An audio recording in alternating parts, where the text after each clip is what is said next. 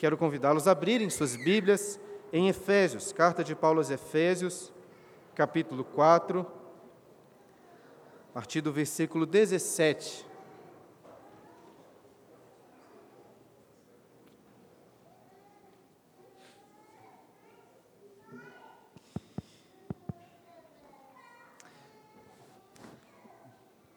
Efésios 4, 17.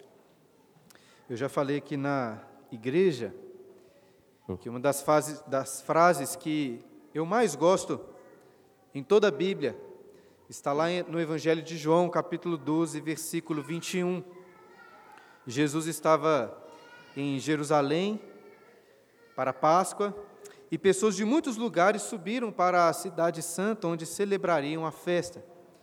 Dentre eles estavam alguns gentios gregos que se dirigiram a Filipe, um dos discípulos de Jesus, e rogaram a ele, e essa é a minha frase favorita: Senhor, queremos ver Jesus. Eles queriam que Filipe mostrasse Jesus para eles. E este é o papel de todo pregador. Nenhum crente vem à igreja para ver um pregador, mas para ver Jesus.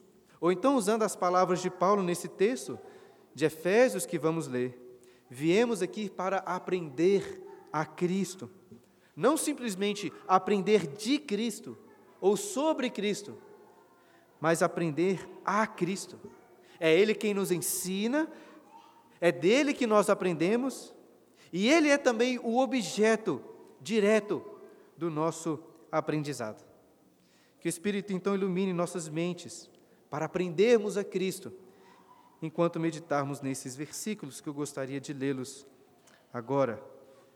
Isso, portanto, digo, e no Senhor testifico, que não mais andeis como também andam os gentios, na vaidade dos seus próprios pensamentos, obscurecidos de entendimento, alheios à vida de Deus por causa da ignorância em que vivem, pela dureza do seu coração, os quais, tendo se tornado insensíveis, se entregaram à dissolução, para com avidez cometerem toda sorte de impureza. Mas não foi assim que aprendestes a Cristo. Na penúltima semana, estive em São Paulo para mais um módulo do mestrado, e dessa vez o curso foi sobre a vida e a teologia de Jonathan Edwards, um pastor da América colonial do século XVIII. E eu fiz o curso junto com o pastor Benhur, que pregou aqui na igreja recentemente. E enquanto estávamos no, estávamos no quarto, ele me contou que, após cada módulo, ele costuma compartilhar com a igreja onde ele é pastor, na escola dominical, um pouco do que aprendeu no seu mestrado. Eu achei legal essa ideia e decidi, hoje, compartilhar algumas poucas coisas com você sobre Jonathan Edwards, pois, acredito eu, tem muito a ver com o sermão, com esse texto de Efésios. Eu já gostava muito dos escritos de Jonathan Edwards, mas foi muito impactante passar uma semana inteira, manhã, tarde e noite, lendo, aprendendo e conversando sobre ele.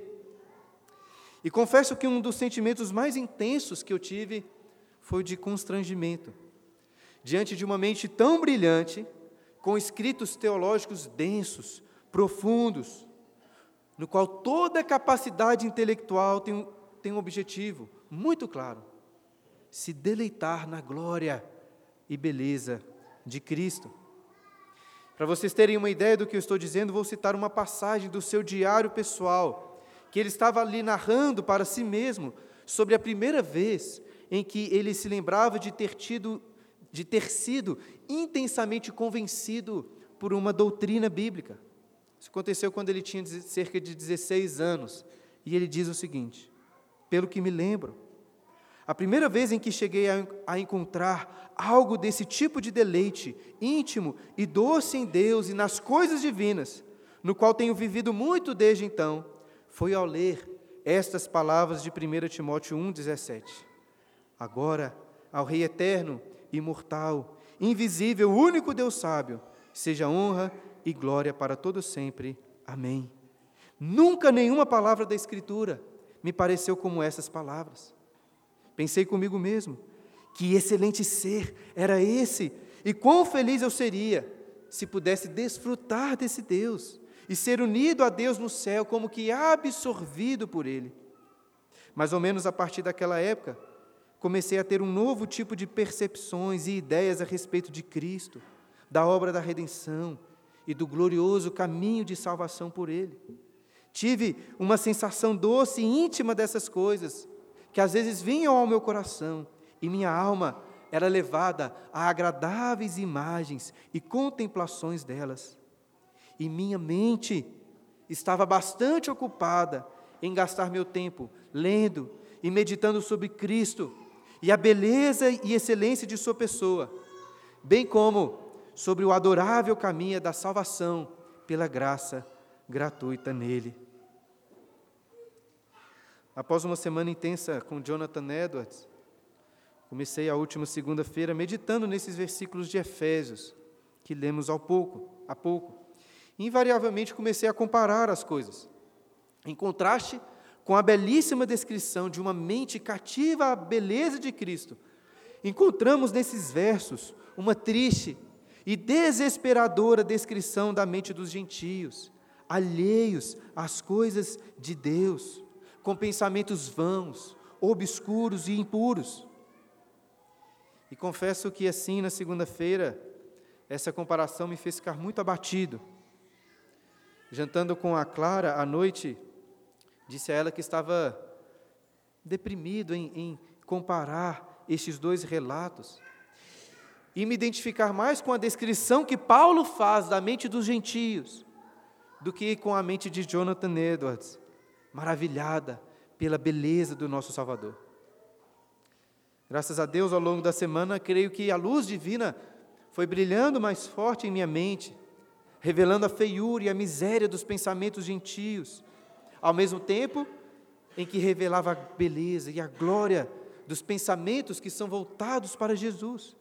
E minha oração para esse sermão é que o Espírito me capacite a expor com clareza o horror desses versos, para que, em contraste, vocês possam ser atraídos pela formosura do nosso Redentor. Por isso, quero convidá-los, como sempre, a deixarem suas Bíblias abertas. Apesar de que hoje nós não vamos avançar muito, iremos apenas até a primeira parte do versículo 18.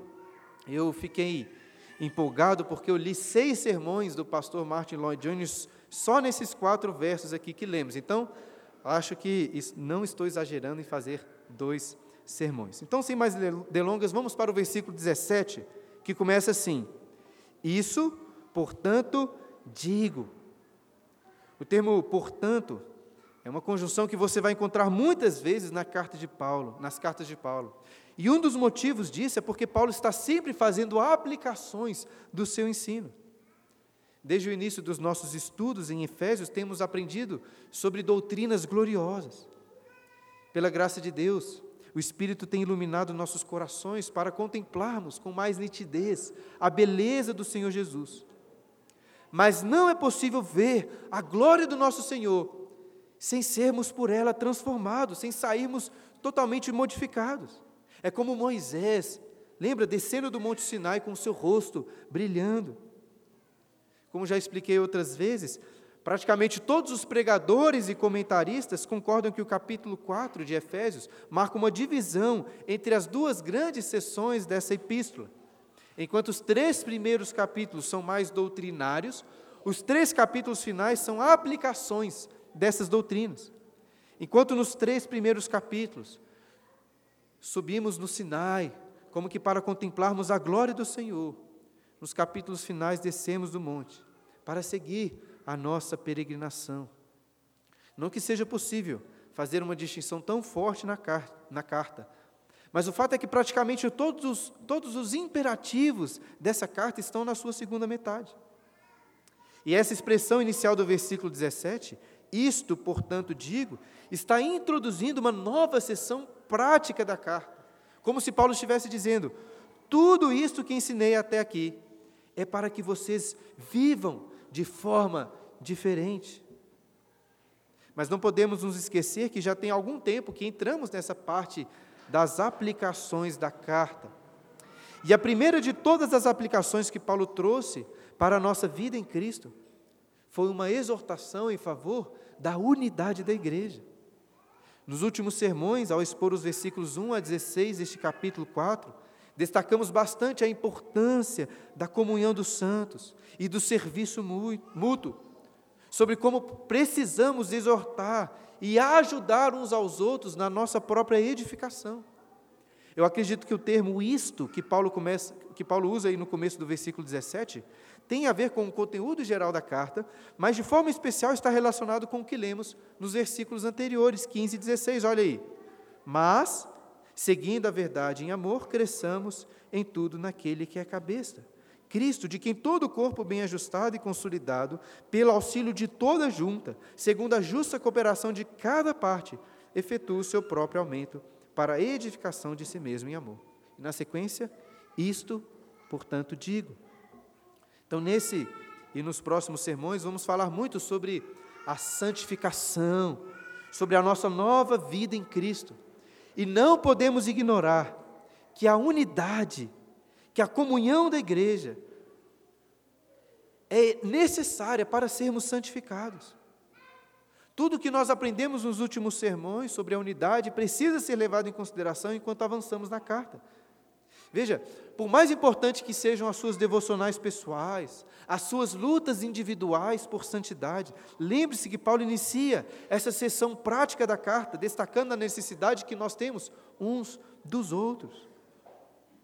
E para confirmar a força do seu ensino, Paulo continua o versículo 17 dizendo: Olha aí, isto, portanto, digo e no Senhor testifico. Como Paulo disse lá no capítulo 2, versículo 20, a igreja está edificada sobre o fundamento dos apóstolos e profetas, sendo Cristo a pedra angular. Ao escrever as suas exortações, bem como escrever toda essa carta, Paulo sabia que estava testificando ou testemunhando com a autoridade do próprio Senhor Jesus de forma que não existe nenhuma diferença entre a autoridade das palavras de Paulo e as palavras de Cristo. As palavras que às vezes algumas edições bíblicas colocam em letras vermelhas. Tudo é palavra de Jesus. Cristo é o conteúdo da pregação, mas ele também é o pregador. E a exortação de Cristo para a igreja de Éfeso, bem, bem como hoje para a igreja peregrinos é, olha aí no texto, que não mais andeis, como também andam os gentios. Essas três primeiras palavras, que não mais, carregam toda a essência do Evangelho, pois apontam para o fato de que antes estávamos em uma condição de pecado, mas não mais. Tudo mudou. Como Paulo diz lá em 2 Coríntios 5,17, e assim, se alguém está em Cristo, é nova criatura, as coisas antigas já passaram e eis que se fizeram novas. Constantemente dizemos, ou ouvimos pessoas dizendo: Olha, eu sou muito estourado, eu sou muito preguiçoso, eu sou ansioso, eu sou impaciente, eu sou isso, eu sou aquilo. Não mais. Se estamos em Cristo, não mais. Pastor Jonathan Edwards, sobre quem estava falando antes, viveu uma, uma época de grandes avivamentos nos Estados Unidos, que na época era Nova Inglaterra. Houve mais de um período ali em que milhares de pessoas professaram a fé em Cristo com muito fervor. Os choros de arrependimento, os testemunhos de conversão eram muito comuns. Em alguma das cidades importantes da época, com 20, com 30 mil pessoas, praticamente todos os moradores estavam indo à igreja. Imagine como seria isso. E Jonathan Edwards ficou conhecido como sendo o teólogo do avivamento, em parte por causa dos seus sermões, que foram muito impactantes nessa época, mas principalmente por ter escrito alguns tratados avaliando estes avivamentos que estavam acontecendo. E dentre os tratados, o mais importante foi uma obra chamada Afeições Religiosas. Este livro foi muito importante porque ficou claro em pouco tempo que o fervor intenso dos avivamentos passava e muitas pessoas que aparentemente tinham se convertido voltavam às práticas pecaminosas. Dessa forma, sem negar uma ação genuína do Espírito, era necessário avaliar estes avivamentos, destacando quais eram as verdadeiras marcas de regeneração na vida de uma pessoa. Em uma parte do livro, Jonathan Edwards apresenta 12 sinais, englobando várias experiências que eram muito comuns nos avivamentos: emoções fortes, tremedeiras no corpo, choro, expressões de fervor, fervor no louvor na igreja, mas que não serviam, nenhum desses sinais não serviam como prova de uma verdadeira conversão. Inclusive, curiosamente, um dos sinais que ele considera como é, não sendo genuíno, não sendo genuíno, é o de ter certeza da sua conversão. Porque algumas pessoas, baseadas nas experiências que tiveram durante o avivamento, afirmavam com toda a convicção que tinham sido salvas, mas mesmo assim, depois não davam provas verdadeiras, sinceras, de uma nova vida. Talvez você conheça pessoas hoje assim também. E então, na sequência, ele apresenta no livro 12 marcas verdadeiras, formando um retrato daqueles que foram regenerados e apresentam sinais de santas afeições. E a sétima marca que ele apresenta é justamente a mudança de natureza, sobre a qual Paulo tem em mente nesse verso, quando ele diz: que não mais. Jonathan Edwards coloca da seguinte forma: portanto, se não houver nenhuma grande e notável mudança permanente nas pessoas que pensam ter experimentado uma obra de conversão, todas as suas imaginações e pretensões serão vãs, por mais que possam ter sido afetadas. Conversão, se pudermos dar algum crédito, às Escrituras, é uma grande e universal mudança do homem, voltando-o do pecado para Deus. Um homem pode ser impedido de pecar antes de se converter, mas quando ele é convertido, seu próprio coração e natureza se desviam disso para a santidade. De modo que daí em diante, ele se torna uma pessoa santa e um inimigo do pecado. Se por acaso alguém se interessar por, por este livro, adianta que não é uma leitura assim tão fácil, mas vale muito a pena. E de toda forma, é extremamente necessário para nós fazermos esse tipo de autoexame. O livro Afeições Religiosas começa com as seguintes palavras: Não há pergunta mais importante para a humanidade nem mais preocupante para cada indivíduo bem responder do que estas. Quais são as características próprias de quem tem o favor de Deus e recebeu o direito às recompensas eternas que Ele concede? Eu estou insistindo nessas três palavrinhas, que não mais, e gastando bastante tempo do sermão com elas, pois estou convencido, pelas Escrituras, também com o auxílio de Jonathan Edwards, que de forma pessoal, não tem pergunta mais importante para você se fazer do que essa. Será que eu possuo as marcas de um verdadeiro cristão? É claro que todos nós ainda lutamos contra a carne, contra o pecado, como o próprio apóstolo Paulo fala de si mesmo lá em Romanos 7. Ainda assim, precisamos examinar. Existem verdadeiras marcas de conversão na minha vida? Eu estou matando o pecado ou é o pecado que está me matando? Será que essas palavras de Paulo, não mais, se aplicam a mim? E para nos ajudar nesse exame, vamos passar essas três palavras, avançando no versículo 17: que não mais andeis como também andam os gentios.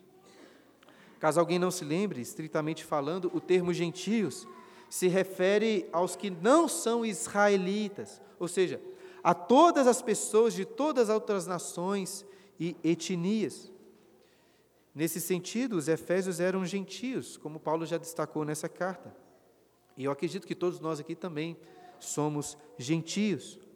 Mas nesse versículo, Paulo usa o termo gentios para se referir aos não, aos não cristãos, para se referir àqueles que não fazem parte do povo de Deus.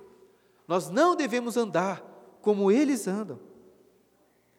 Se você ler com atenção toda a carta de Efésios, vai perceber que Paulo desenvolve aqui uma, uma teologia do andar, ou uma teologia da caminhada. Se possível, volte as páginas da sua Bíblia lá para o capítulo 2. Capítulo 2 que inicia afirmando que outrora éramos mortos, andantes, né, como os zumbis lá do Walking Dead, né, andando mortos em nossos delitos e pecados. Mas pela graça de Deus, Ele nos deu a vida. E no capítulo 2, versículo 10, olha aí, Paulo diz que nós fomos, 2,10, criados em Cristo Jesus para boas obras, as quais Deus de antemão preparou para que andássemos nelas. Agora, pule para, pule para o capítulo 4, versículo 1, quando Paulo diz, 4:1, Rogo-vos, pois eu, prisioneiro no Senhor, que andeis de modo digno da vocação a que fosse chamado. Avançando agora para o capítulo 5. Capítulo 5, vou destacar alguns versículos. Primeiro versículo 2. E andai em amor, como também Cristo nos amou. Agora o versículo 8. Pois outrora erais trevas, porém agora sois luz no Senhor. Andai como filhos da luz. Por fim, versículo 15. Portanto, vede prudentemente como andais, não como nesses, e sim como sábios. Perceba que não é à toa que a nossa igreja se chama Igreja Peregrinos, pois a vida cristã pode ser descrita em uma caminhada ou em uma peregrinação. Se Deus nos abençoar, nos próximos sermões ainda vamos falar muito sobre essa nova vida e sobre esse novo andar, que deve ser diferente dos gentios, como Paulo está exortando. E eu quero que você note no texto, agora voltando para o texto que estamos estudando, que apesar de falar sobre como devemos andar, a ênfase de Paulo nesse trecho que estamos meditando não está nas pernas, não está nos pés, mas na mente. Repara aí, o versículo 17 encerra falando dos pensamentos. Na realidade, Paulo usa a palavra grega para mente, que é nous. No versículo 18, Paulo fala do entendimento e depois do problema da ignorância. No versículo 20, ele fala sobre o que nós aprendemos. No versículo 21, sobre o que fomos instruídos. E agora olhe no versículo 23 sobre a renovação do espírito do nosso entendimento. Então, percebem como que é a mente que está sendo destacada nesse contexto? A salvação é sim também uma mudança radical da nossa mente. Mas agora é sobre a mente dos gentios que Paulo vai falar, apresentando um quadro bem triste e desesperador da condição em que eles se encontram. Se dividirmos aí em partes, acho que podemos separar sete características da mente gentílica, sobre as quais o Paulo, exorta: não mais. Hoje vai dar tempo de examinarmos apenas as duas primeiras, vamos deixar as demais para domingo que vem, na parte 2 deste sermão. A primeira está aí no, no final do versículo 17. Não mais andeis, como também andam os gentios, na vaidade dos seus próprios pensamentos. Por vaidade, não considere, é, talvez, pensamentos de uma pessoa metida, orgulhosa e vaidosa nesse sentido, mas em pensamentos fúteis, sem valor. Não que os gentios sejam pessoas estúpidas, né? ninguém ousa aqui duvidar da capacidade intelectual de vários deles. Porém, por maiores que sejam as mentes desses gênios, todos os seus pensamentos, toda a sua filosofia, todos os seus livros são vãos. Por mais que busquem significado e valor nessa terra, acredito que o mais perto que os gentios, que os seus pensamentos podem chegar da verdade, está resumida lá em uma famosa frase da peça Macbeth de Shakespeare. A vida é uma história contada por um idiota, cheia de som e fúria, vazia de significado. Por que vazia de significado? Será que realmente não há valor no pensamento dos pagãos? O sábio rei Salomão, pregador de Eclesiastes, explica essa futilidade, mostrando que debaixo do sol, ou seja, em uma perspectiva terrena, que não considera o Deus que está acima do sol, Todas as coisas, inclusive o conhecimento e a sabedoria, são vaidade. Correr atrás do vento. No passado, ao se chegar ao templo de Apolo, lá em Delfos, você encontraria a seguinte inscrição: Conhece-te a ti mesmo. Um aforismo excelente. Mas sem o conhecimento de Deus, os mais sábios entre os gregos passaram longe desse objetivo. Se você ler as obras de Platão, de Aristóteles, que são o que há melhor aí no pensamento pagão, você encontrará sim insights brilhantes e muitos traços da verdade de Deus. Contudo, por mais alto que eles tenham subido em seus próprios pensamentos, eles nunca conseguiram subir acima do sol. E sem o conhecimento daquele que é o princípio e o fim de todas as coisas, e que se revelou em seu Filho, que desceu de cima do sol para trazer a luz aos homens dessa terra, tudo é vão, tudo é vão. Toda a genialidade de Platão, até mesmo quando considerava a metafísica, né, as coisas para além dessa terra, não levou um centímetro que seja para mais perto daquele que é a verdade e a sabedoria encarnada. O único que pode dar valor e propósito para todos os nossos pensamentos. Como Paulo disse lá em 1 Coríntios 3, 20: O Senhor conhece os pensamentos dos sábios que são pensamentos vãos. E assim, eu estou falando de Platão porque queria pegar aqui dentre os melhores. Mas o fato é que são pouquíssimos que chegam a esse nível de intelectualidade. Né? Os pensamentos da grande maioria dos gentios possuem muito menos valor. Platão, pelo menos, exercitou sua mente para tentar chegar ao verdadeiro conhecimento. Mas, assim como era nos tempos de Platão, nós vivemos ao redor de pessoas com pensamentos muito mais fúteis. De forma geral, o que preenche a mente das pessoas são apenas prazeres passageiros e vãos, como festas, sexo, comida, bebida, Instagram, Netflix e vários entretenimentos.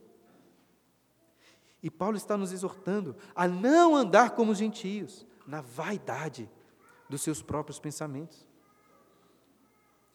Mas será que não é isso? Será que não é isso que ocupa também a nossa mente?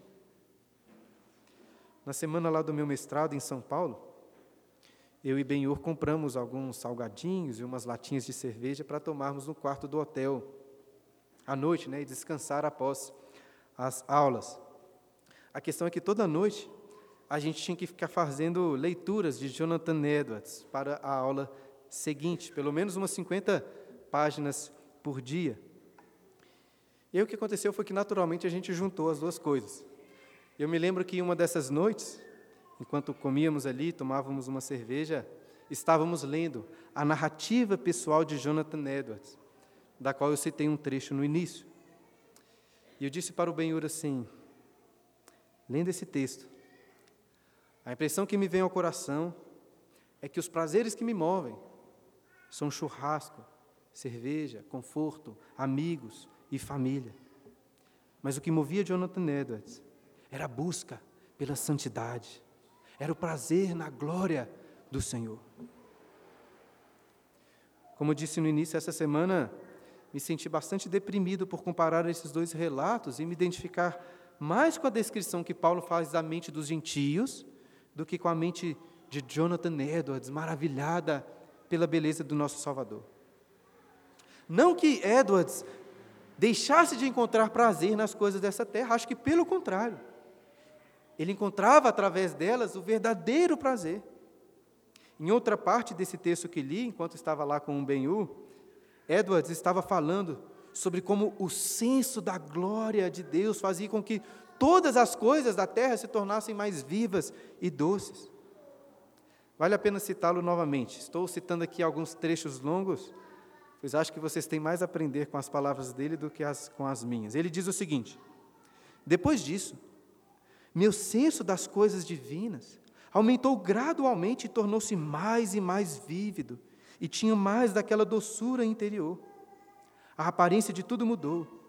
Parecia haver, por assim dizer, um quê de tranquilidade e doçura, ou aparência de glória em quase tudo. A excelência de Deus Sua sabedoria, sua pureza e seu amor davam a impressão de aparecer em tudo: no sol, na lua e nas estrelas, nas nuvens e no céu azul, na grama, nas flores, nas árvores, na água e em toda a natureza. Isso costumava prender bastante a minha mente. Eu costumava me sentar e olhar para a lua por longo tempo. Assim, durante o dia, passava bastante tempo olhando as nuvens e o céu para contemplar a doce glória de Deus nessas coisas. E enquanto isso, cantava em voz baixa minhas contemplações do Criador e Redentor. E entre todas as obras da natureza, praticamente nada era tão doce para mim como trovões e relâmpagos. Anteriormente, nada me parecia tão terrível. Eu costumava ser uma pessoa fora do comum, que se apavorava com trovões. E quando via uma tempestade surgindo, isso costumava me deixar apavorado. Mas agora, ao contrário, me deixava em regozijo. Eu sentia Deus, assim que aparecia uma tempestade. Nessas horas, costumava aproveitar a oportunidade para prestar atenção nas nuvens e ver os relâmpagos surgirem e ouvir a majestosa e terrível voz do trovão de Deus, o que com frequência era extremamente interessante, levando-me a doces contemplações de meu grande e glorioso Deus. E enquanto olhava, costumava passar meu tempo, conforme sempre me pareceu natural, cantando ou entoando minhas meditações, expressando meus pensamentos em solilóquios e falando com uma voz cantante. Fecha aspas. O fim principal do homem é glorificar a Deus. E somente nele encontraremos verdadeiro gozo e satisfação. Por que então gastar tanto a nossa mente, a nossa energia, correndo atrás de futilidades?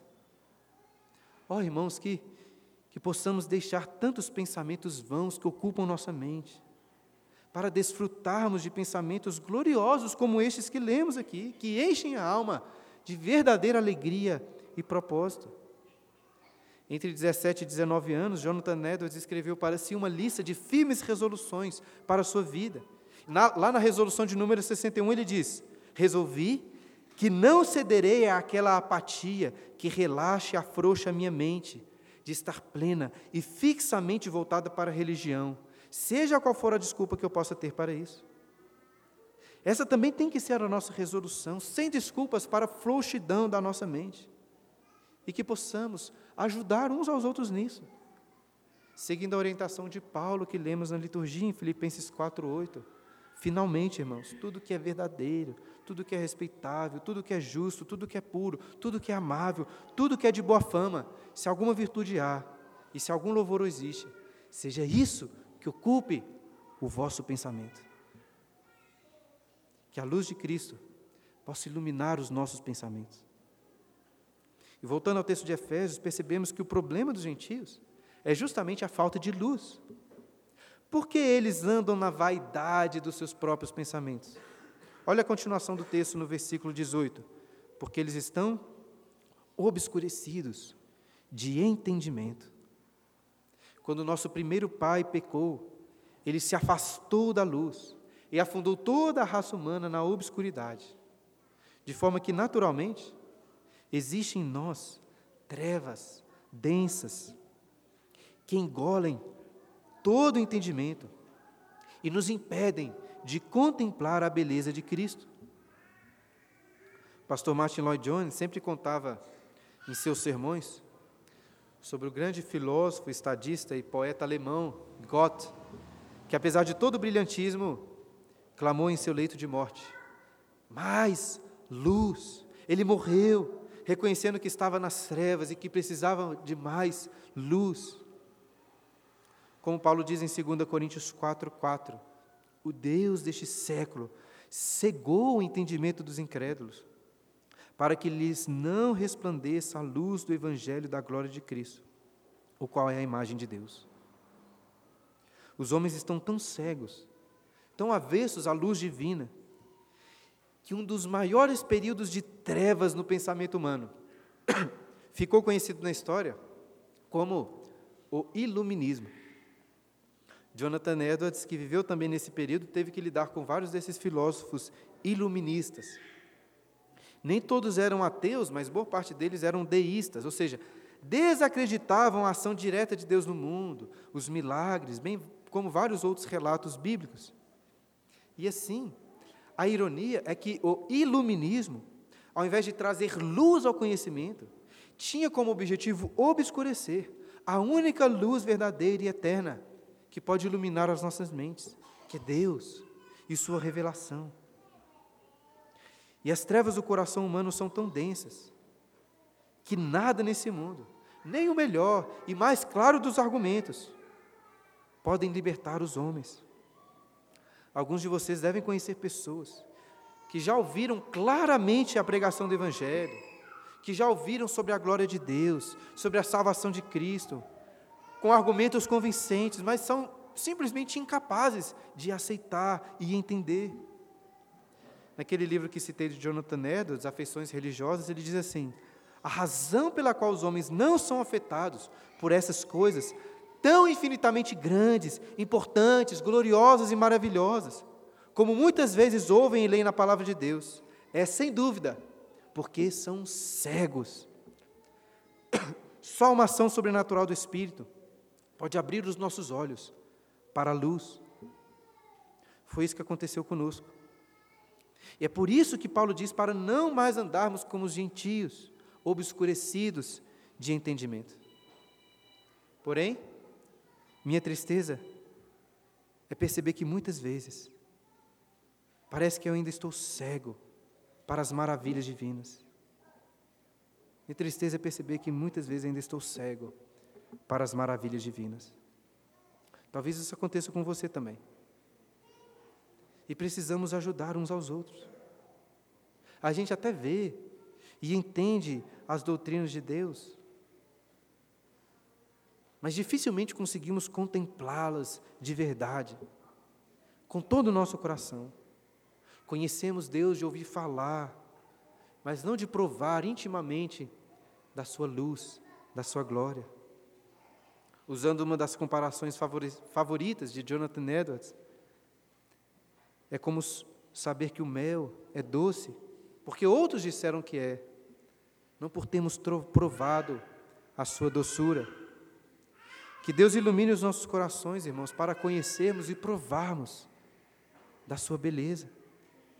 E para isso precisamos que Ele venha até nós, pois naturalmente somos gentios, somos inimigos da luz. Como Paulo continua dizendo aí no versículo 18: os gentios andam obscurecidos de entendimento, pois estão alheios à vida de Deus. Mas vamos deixar para falar sobre essa terceira característica da mente gentílica no próximo domingo. Creio que estes dois primeiros já foram suficientes para nos mostrar a triste e desesperadora situação, condição daqueles que estão sem Cristo. A partir do versículo 25, Paulo vai trazer ensinos bem práticos para a nossa vida de santidade, ensinando o caminho que devemos seguir. Mas antes, ele julgou necessário mostrar o falso caminho dos gentios, apresentando uma análise, uma análise das trevas, da ignorância e futilidade dos seus pensamentos. Em outras palavras, antes de exortar os efésios quanto à mentira, irascibilidade, ganância, impureza sexual e vários outros pontos que vão aparecer depois, Paulo apresenta antes a futilidade e a obscuridade desses pensamentos pecaminosos. E por que será que Paulo faz questão de destacar, apresentar esse quadro tão triste dos gentios? Certamente Paulo não estava querendo falar mal dos gentios, fazer com que os seus leitores assim se sentissem superior aos gentios. Pelo contrário, creio, que Paulo percebia na igreja de Éfeso, talvez em alguma medida na sua própria vida, que os cristãos, muitas vezes, andam por aí como se fossem gentios. E não pode ser assim, não mais. Por isso ele faz questão de descrever a condição dos gentios e então exortar a igreja: não andeis como os gentios. E um dos motivos de ir devagar nesses versículos é porque acredito que, com a luz da glória de Cristo, precisamos avaliar com cuidado a terrível condição da impiedade humana, que frequentemente está dentro do nosso coração. E nós não podemos nos contentar com, com exames superficiais. Creio que uma das melhores práticas que Jonathan Edwards herdou dos puritanos foi a, a profundidade nos seus autoexames. Em suas resoluções, ele se compromete a sempre estar examinando sua conduta, seus pensamentos, suas vontades. Eu creio que nós precisamos tomar mais posse dessa herança dos nossos pais puritanos, examinando a nós mesmos, sentindo o amargor dos pecados que temos cometido. Só assim iremos deixá-los. E se você quiser uma ajuda para sentir o peso dos seus pecados, procure depois na internet o sermão mais famoso de Jonathan Edwards: Pecadores nas mãos de um Deus irado. Você vai encontrar tanto o texto como um áudio de alguém pregando este sermão. Se já leu, vale a pena ler novamente. E para terem um gostinho, cito para vocês alguns trechos. Sua impiedade os torna como se fossem pesados como chumbo. E ela tende para baixo com grande peso de, e, e pressão na direção do inferno. E se Deus o soltasse, você imediatamente afundaria e rapidamente desceria e mergulharia no abismo sem fundo. E a influência de sua constituição saudável, do seu cuidado consigo mesmo e sua prudência, bem como sua influência de seus melhores estratagemas e de toda a sua justiça para segurá-los e mantê-los fora do inferno, não seriam maior do que a influência de uma teia de aranha em impedir a queda de uma pedra. Se não fosse o caso, de ser esse o desejo soberano de Deus, a terra não os aguentaria por um só momento, pois são um fardo para ela. A criação geme com vocês. Ela está sujeita, não voluntariamente, à escravidão da corrupção em vocês. O sol não brilha de bom agrado para lhes proporcionar luz, a fim de servirem ao pecado e a Satanás. A terra não produz de boa vontade colheitas, para satisfazer seus desejos, nem é voluntariamente um palco para vocês praticarem sua impiedade. O mundo os vomitaria, não fosse pela mão soberana daquele que os sujeitou na esperança. O Deus que os segura sobre o abismo do inferno. Da mesma maneira que alguém segura uma aranha ou algum inseto repulsivo sobre o fogo, abomina vocês está terrivelmente enfurecido sua ira com vocês arde como fogo. Ele os considera dignos de nada mais do que serem lançados no fogo. Ele tem olhos puros demais para suportá-los diante de si. Aos olhos dele, vocês são dez mil vezes mais abomináveis do que a mais odiosa serpente venenosa é aos nossos. Você tem ofendido infinitamente mais do que um rebelde obstinado chegou a ofender o seu príncipe. E apesar disso, é tão somente a mão de Deus que a cada momento o impede de cair dentro do fogo.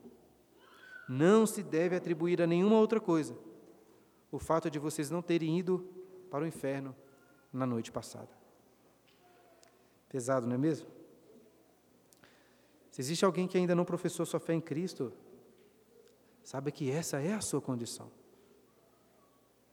E se existe alguém que já professou a fé, que talvez é membro dessa igreja, mas continua andando e pensando como um gentio, é provável que você esteja caminhando junto com os gentios, a passos largos para a condenação, na vaidade dos seus próprios pensamentos e na obscuridade do seu entendimento. Mas, queridos irmãos, irmãos em Cristo, este não é o nosso caminho, não mais. Como Paulo diz aí no versículo 20 do capítulo 4. Após a completa descrição da mente dos gentios. Mas não foi assim que aprendestes a Cristo. Eu posso aprender sobre Jonathan Edwards, de Jonathan Edwards, mas como ele já morreu há muito tempo, eu não posso aprender a Jonathan Edwards. Mas Cristo, meus irmãos, está vivo. E nós podemos aprender a Cristo. Assim como todos vocês, os Efésios, nunca viram Jesus em seu ministério terreno. Ainda assim, eles não só aprenderam de Cristo ou sobre Cristo, eles aprenderam a Cristo. Eles viram a glória do Salvador com os olhos da fé, através da Sua palavra. E nós também aprendemos a Cristo.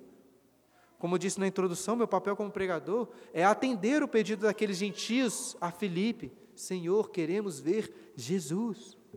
Nenhum crente vem à igreja para ver um pregador, mas para ver Jesus. É Ele quem nos ensina. É sobre Ele que aprendemos e é Ele mesmo o objeto direto do nosso aprendizado. Portanto, isso digo e no Senhor testifico, que não mais andemos como gentios que deixemos para trás todos os nossos pensamentos vão e obscuros, para encontrarmos na glória de Cristo a verdadeira alegria e satisfação. Nas miscelâneas de Jonathan Edwards, que são a coletânea de vários de seus escritos avulsos, encontramos várias vezes refletindo sobre o propósito para, qual Deus, para o qual Deus criou o mundo se o criou para a felicidade dos homens, como alguns entendiam, ou se o criou para a sua própria glória. E para responder essa pergunta, ele escreveu uma obra chamada Fim para o qual Deus criou o mundo. E o título segue, é bem maior, mas em resumo é isso. Mostrando que a glória de Deus e a felicidade dos homens acabam se tornando a mesma coisa. A glória de Deus e a felicidade dos homens se tornam a mesma coisa, pois é ao glorificar a Deus que encontramos satisfação e nos satisfazemos nele quando o glorificamos. Foi baseado principalmente nesse livro que pastor John Piper cunhou a frase famosa que é o lema de sua vida e de todo o seu ministério: Deus é mais glorificado em nós quando mais estamos satisfeito, satisfeitos nele. Eu gosto bastante de Jonathan Edwards, acho que deu para perceber. Porém, como disse no início, ao emergir nos seus escritos, um dos sentimentos mais intensos que tive foi de constrangimento, diante de uma mente tão brilhante, com escritos teológicos densos, profundos, no qual toda a capacidade intelectual tinha um objetivo muito claro: se deleitar na glória e na beleza de Cristo. Infelizmente, por vezes, me identifico mais com a descrição que Paulo faz da mente dos gentios do que com a mente de Jonathan Edwards, maravilhada pela beleza do nosso Salvador. Talvez seja o seu caso também. Mas graças a Deus por Jesus, que cumpre em nossas vidas os dois textos que lemos na liturgia, Isaías 9, 2. O povo que andava em trevas viu grande luz, e aos que viviam na região da sombra da morte, resplandeceu-lhes a luz e 2 Coríntios 4, 6. Porque Deus que disse: Das trevas resplandecerá a luz, Ele mesmo resplandeceu em nosso coração para a iluminação do conhecimento da glória de Deus na face de Cristo. Somente em Cristo podemos deixar de andar como os gentios, pois Jesus seguiu o caminho dos gentios até o fim, assumindo nossos pensamentos vãos, tomando sobre si a obscuridade do nosso entendimento. Na cruz ele fez, se fez dez mil vezes mais abominável do que a mais odiosa serpente venenosa é aos nossos olhos. Deus não o poupou, como que o segurando por uma teia de aranha, mas permitiu que o peso de todos os nossos pecados o afundasse no fogo do inferno, para sofrer o castigo eterno em nosso favor. As trevas apagaram a luz, mas a luz venceu as trevas do pecado e da morte, ressuscitou em glória, subiu aos mais altos céus e acima do sol nos enviou a luz do seu Espírito, que ilumina as nossas mentes e nos livra de toda vaidade. Espero que hoje, pela graça de Deus, a luz divina tenha brilhado forte em sua mente, revelando a feiura e a miséria dos pensamentos gentios, gentílicos, ao mesmo tempo em que revela a beleza e a glória dos pensamentos voltados para Cristo. Somente na beleza de Cristo, no conhecimento íntimo dele, é que nossa mente encontrará um propósito, trazendo deleite para o nosso coração.